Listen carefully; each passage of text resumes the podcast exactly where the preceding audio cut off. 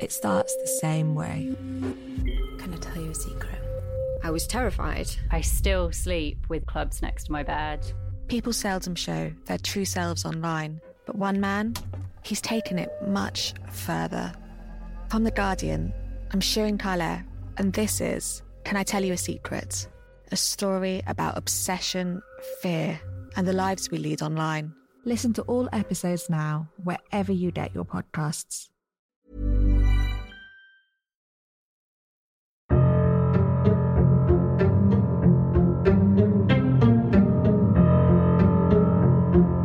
November 29th, 2004 was a wet and cold night in West Paducah, Kentucky. The rain had been relentless for days, and the creek beds were straining to contain the amount of water flowing from the nearby Ohio River. Flash flooding wasn't unusual in the area. It was a kind of night you would want to stay home. And this is exactly what the Wallaces did. Harold and Peggy Wallace were long term residents of the area they had planned to stay indoors and ride out the bad weather, enjoying each other's company.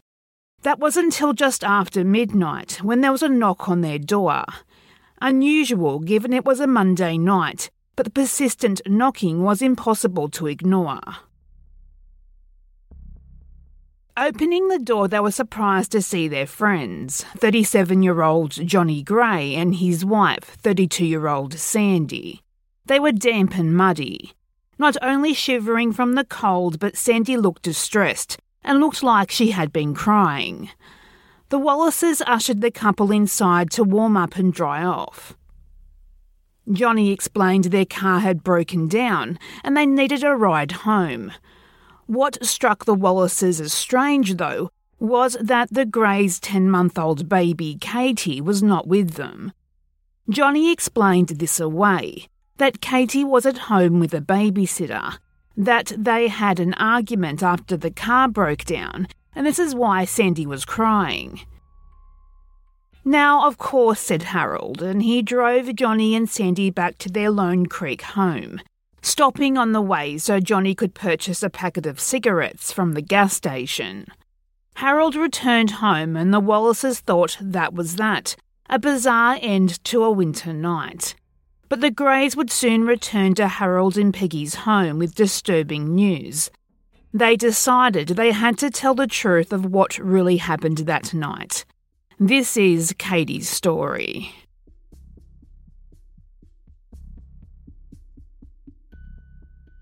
November 29th, 2004, 1am.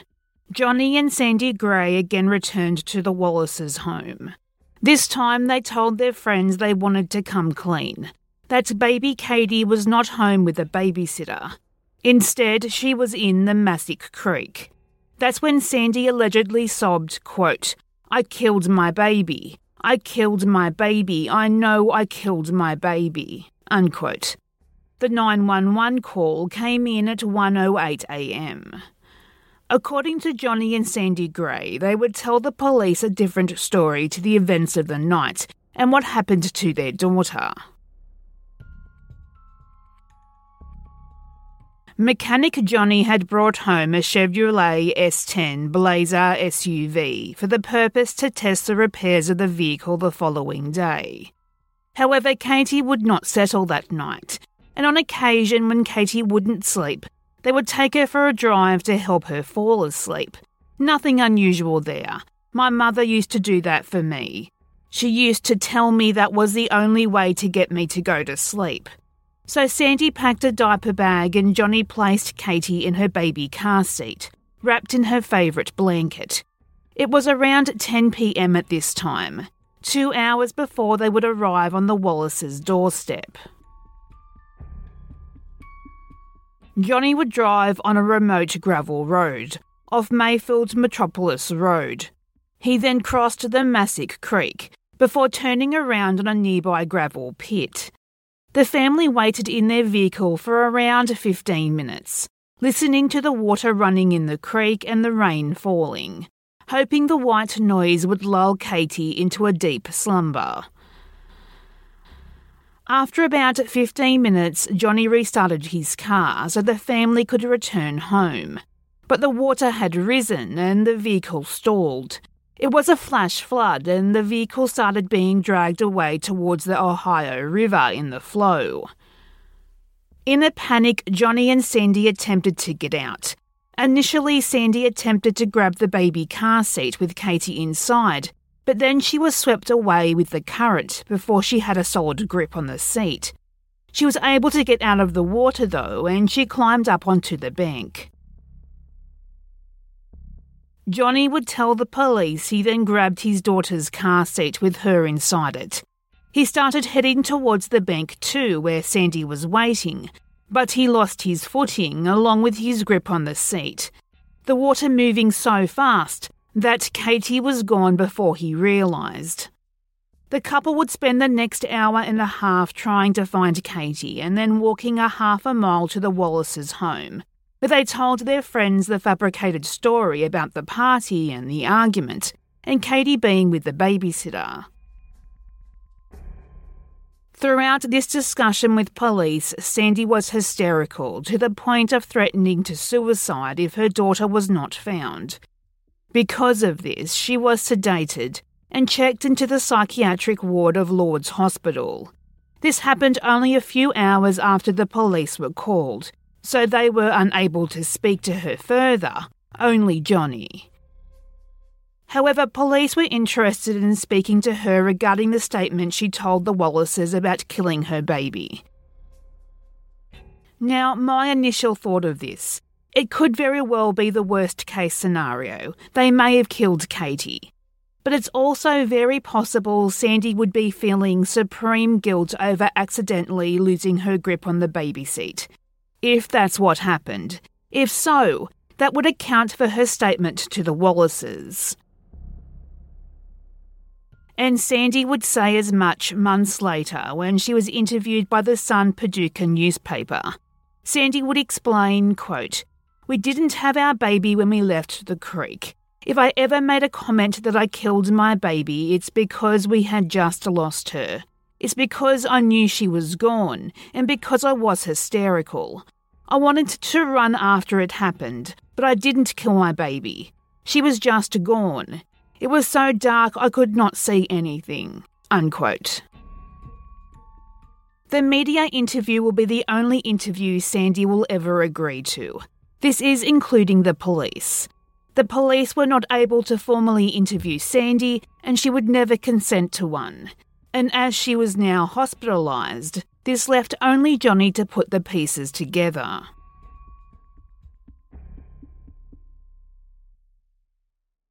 Once daylight hours hit, law enforcement and rescue teams searched five miles in potentially dangerous conditions. They trudged back and forth along Massac Creek, searching for any sign of the little girl. Boats and four wheelers were also seen combing the banks of the Massac Creek. By mid morning, searchers two mile downstream found Katie's diaper bag and blanket. Cadaver dogs picked up on a scent, but they were unable to find her. Authorities were disheartened. They actually thought they would recover Katie quickly. McCracken County Sheriff Frank Augustus would later state to the grand jury quote, With all the debris in the creek, I don't see any way that the car seat would have floated all the way to the Ohio River. We couldn't get through the creek in a boat, so I don't see how a car seat could have gotten through. Unquote. McCracken County Coroner Dan Sims would support this statement. He would be quoted as saying the car seat and baby together would have weighed more than 25 pounds, which should have caused the seat to sink very near to where the car seat entered the water. Regardless, all the initial searches in the first week would lead to no trace of Katie outside of her scent the cadaver dogs were picking up on. It starts the same way.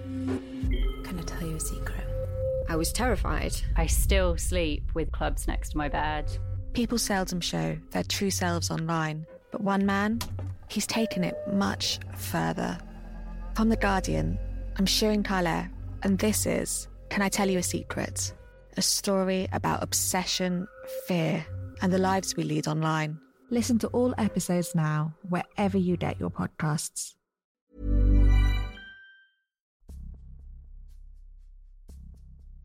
Police would also immediately search the area surrounding the couple's apartment in Lone Oak, which is eight miles from the creek site. They searched the woods and dumpster behind the apartment.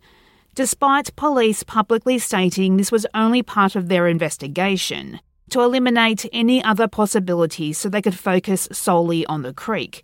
Despite this, Johnny would be very vocal with his anger at this. Quote, We've been up all night dealing with the police, and last night the police show up, and they clean out every dumpster in the apartment complex, and they put the dogs in the woods looking for our baby instead of searching the creek. Unquote.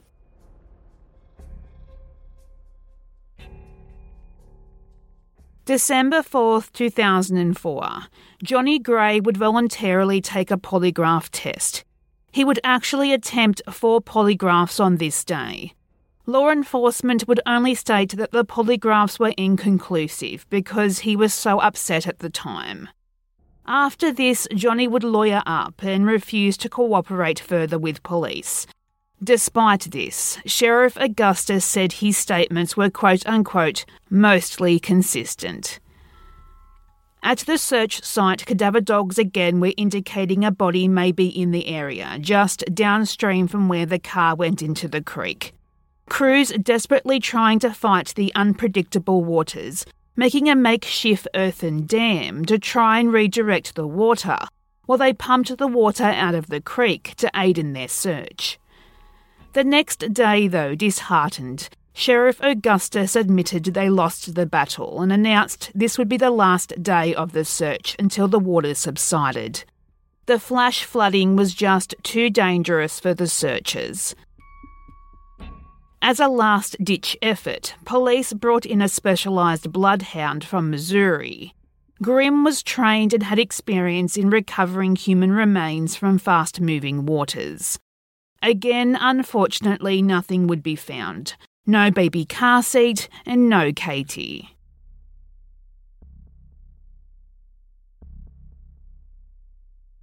December 7th, 2004.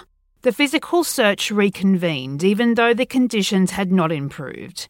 Sheriff Augustus gave two reasons for this. Quote, to give Katie a proper burial and because Katie's body is going to tell a story. Unquote. A third reason for this was because public prosecutors were sitting on their hands. They were waiting to press charges on Katie's parents. Everyone involved believed Johnny and Sandy may not be telling them the whole truth. But with little evidence, there was a concern there that if they pressed charges on the parents with a lesser offence, like reckless negligence, then they would be precluded from increasing the charges if ultimately the Greys were found to have a larger role in Katie's death. Public prosecutors started compiling what evidence they did have, though. Medical records of both Katie and Sandy were requested. In past cases, medical files were used to identify a body and to find out what patients have said to doctors. Whether law enforcement thought there was a chance Sandy confessed to a more significant part in Katie's disappearance whilst in the psychiatric hospital, we don't know. But I think that was their line of thinking. Authorities always knew this was headed for a grand jury, and they wanted to give themselves all the chances to get the answers Katie deserved. Now, this is not the police targeting grieving parents. Any unresolved death case in the state of Kentucky requires a grand jury. It wasn't just in the Greys case. The standing grand jury, however, may be asked to consider whether charges more serious than negligence could be filed against either parent. It would also be around this time the vehicle the Greys were travelling in that night could be forensically processed. Unfortunately, the delay in this was due to the car being waterlogged. It had been three quarters underwater when it was towed from the creek, and the interior was soaked based on a lot of factors, or maybe because there was nothing there to be found. The car was cleared and given back to its owners. And unfortunately, on December 10th, the search was again suspended because of the high and rising waters, snowfall being a new addition to the wet conditions.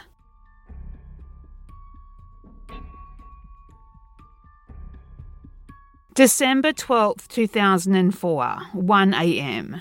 Sandy Gray would be arrested for a DUI, her third, after she drove her car off the road into a stop sign. She would be held on a $2,500 bond. It was after her arrest, Sandy would inform correctional officers she was pregnant with the couple's second child, her third. Sandy had a 17 year old son from a previous marriage. Johnny would also be arrested before the end of the year after being charged with his own DUI, as well as driving on a suspended licence. He would meet bail and be quickly released. However, Sandy would remain behind bars awaiting her court hearing. She would ultimately be sentenced to 100 days in jail for her DUI. January 24, 2005. The Greys extended family held a memorial service for baby Katie, minus Sandy, who was still behind bars. Johnny wrote a poem which was recited by a local pastor. Quote, One day this nightmare will be in the past and reunite us together at last. Unquote.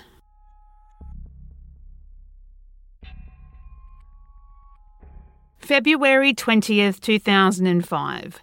The physical search finally picked up where it left off two months earlier, but still nothing would be found despite cadaver dogs still picking up on that same scent. McCracken County Coroner Dan Sims would say in a press conference, quote, We have not recovered anything yet, but our cadaver dogs are still showing interest in this area. So it leads us to believe hopefully we are in the right area. Unquote. The search this time would take place every day for almost a month before being scaled down. Law enforcement dedicated to search again periodically. Quote, when it becomes clear we are not going to find a child's body, then we will take it to a grand jury. Unquote. May 5th, 2005. Johnny Gray would attempt suicide. He would set off two bug bombs in his apartment, leaving behind two handwritten notes and a video file on his computer. Whilst none of these contents have ever been released, what law enforcement have said was that there was no admission of wrongdoing in Katie's disappearance. He would describe Katie's death as accidental. What this did do, though, was prompt authorities to renew their physical search for Katie's remains. Police would go back to the Greys apartment complex for a day long search with cadaver dogs and all terrain vehicles. Nothing would be found. Sheriff Augustus would explain the new search as, quote, eliminating the possibility that something else happened to her and that her body may be elsewhere, unquote.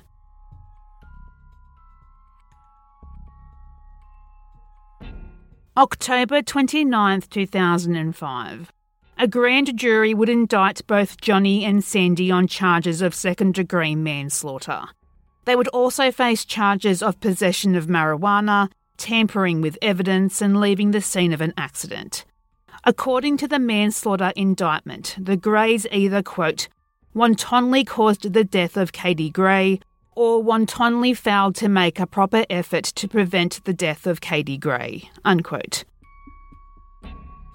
McCracken County Sheriff Detective Tom Emery stated afterwards, quote, It's an awful case that stays with you day and night, unquote.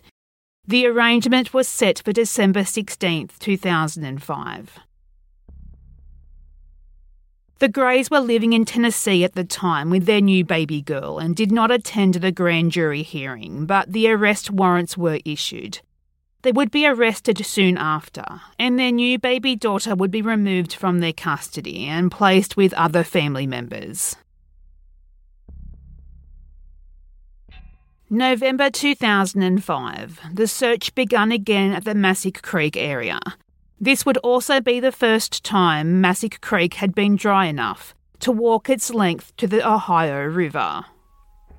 Police also searched in an adjoining county where Sandy's family had some acreage, as well as searching the area around the home of the friends where the Greys first went to tell them that Katie was missing, the Wallaces. Not that the police suspected them of being involved. Again, it was just a case of ticking all the boxes, ensuring they had not missed anything. But no trace of Katie or the car seat was ever found.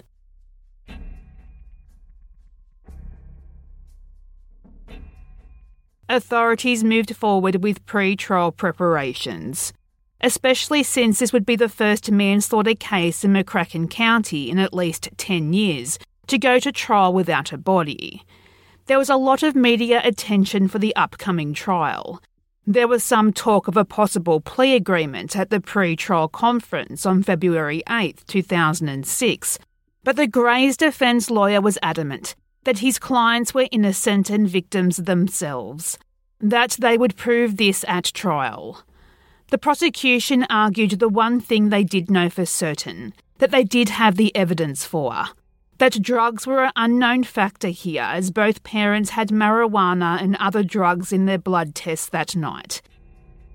The prosecution argued both parents returned to their home to smoke marijuana before telling their friends that Katie had been swept down the creek, that they did not search for her as they reported to police. If found guilty, Johnny and Sandy Gray faced up to 10 years in prison for the manslaughter charge. A second felony charge, tampering with physical evidence, added another five years to a potential sentence. The couple also faced a misdemeanor charge of possession of marijuana and leaving the scene of an accident. Johnny had a third misdemeanor charge of driving on a suspended licence. But it was Sandy who had the potential of spending the most time in prison if convicted. Adding to her charges was a persistent felony offender indictment, which carried up to a 20 year stint in prison because she had a prior drug conviction and was on probation.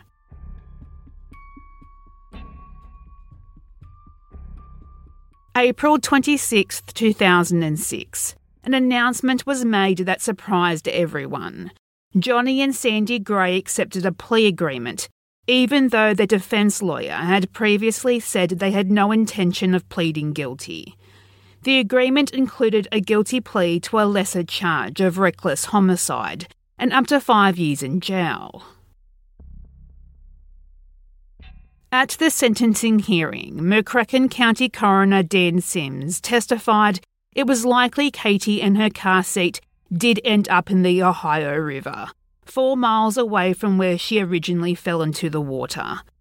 Their findings also stated with the weather conditions that evening, it could have taken somewhere between 44 minutes and almost two hours for her in the car seat to reach the river. Sadly, just about the time her parents reported her missing.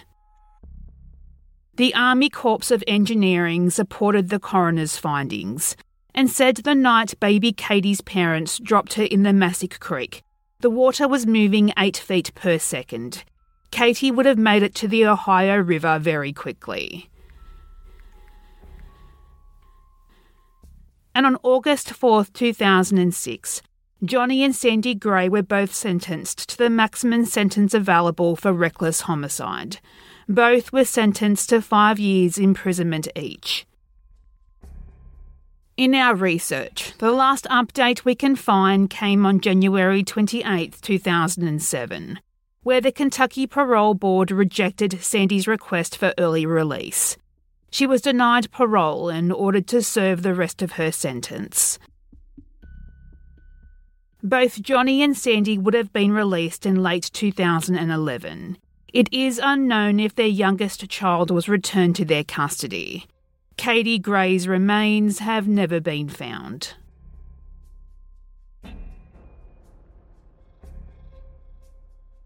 Katie Gray was 10 months old at the time of her disappearance. She was to Fortin around 23 pounds, with strawberry blonde hair and blue eyes. Katie was last seen wearing a purple top, purple pants, and white socks.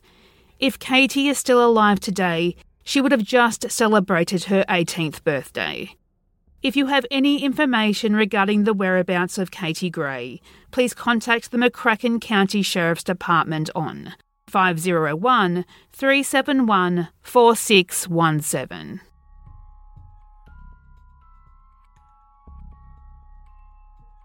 If you have your own thoughts on the case we discussed today, or any case we talk about on Stolen Lives, please search Stolen Lives on Facebook. Like the page so you don't miss any episode, and join the discussion group to share your ideas and theories. You can also talk to us on Twitter, search lives underscore stolen, and on Instagram, Stolen Lives Podcast. If you like what you heard today, please share on your social media of choice and rate, review, and subscribe on Apple Podcasts or your favourite podcast app. This week's episode was researched, written, hosted, and produced by me, Ali. Music is by Mayu.